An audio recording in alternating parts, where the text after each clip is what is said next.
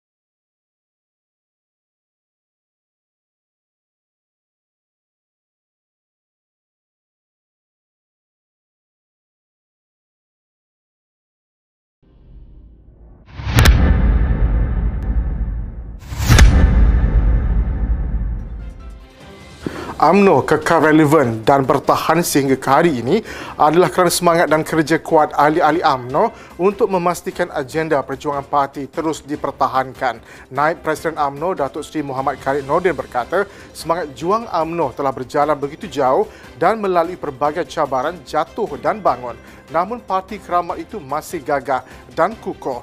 Bersempena sambutan Jubli Intan UMNO ke-75, Muhammad Khalid melahirkan penghargaan dan ucapan terima kasih kepada semua ahli-ahli UMNO di peringkat akar umbi kerana terus kekal setia dan sayang kepada parti UMNO sama ada UMNO ketika berkuasa atau dalam keadaan jatuh dan ahli-ahli UMNO tetap bersama UMNO. Tegasnya, tanpa ahli UMNO, parti tidak akan kekal seperti keadaan hari ini kesetiaan Ali UMNO tunjang dalam memperjuangkan agama, bangsa dan negara. Tiga tahun berlalu sejak 9 Mei 2018 memberi tamparan yang hebat buat UMNO menepi ujian dalam membela nasib agama, bangsa dan negara. Ahli Majlis Kerja Tertinggi UMNO, Datuk Jaludin Alias berkata, berakhirnya PRU14 membuka pintu baru untuk UMNO yang menjadi tunjang kepada Barisan Nasional menilai kembali ujian itu. Katanya, apa yang berlaku pada tarikh itu adalah sebagai satu teguran daripada Allah Subhanahu Wa Taala dan satu amaran daripada rakyat. UMNO perlu sentiasa bermuhasabah, sentiasa memperbaiki diri, memperbetulkan kesilapan dan realistik dengan situasi politik pada hari ini. Menurutnya, apa yang pasti tidak kira di mana UMNO berada, perjuangan UMNO adalah bertunjangkan kepada rakyat.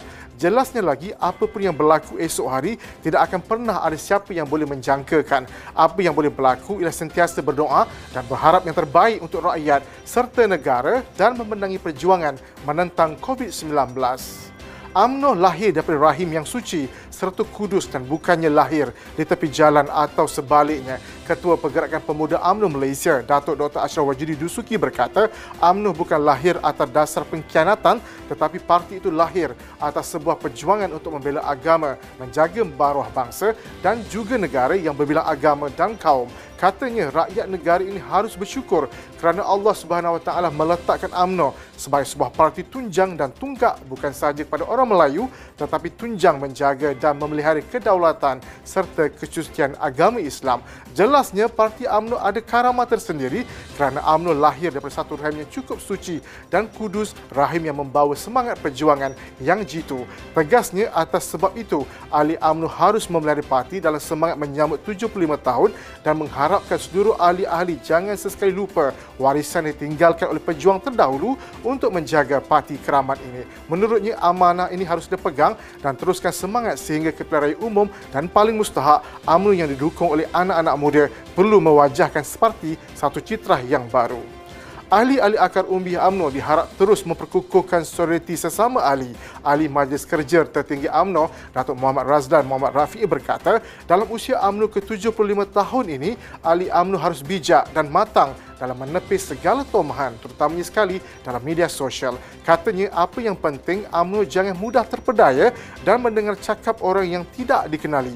Jangan ambil sumber dari media sosial dan sesungguhnya ada banyak perkara yang dimainkan media sosial itu yang bertujuan untuk memecah belahkan AMNO. Menurutnya, AMNO sedang berhadapan dengan musuh yang tidak pasti dan ada banyak saluran musuh untuk memecah belahkan AMNO.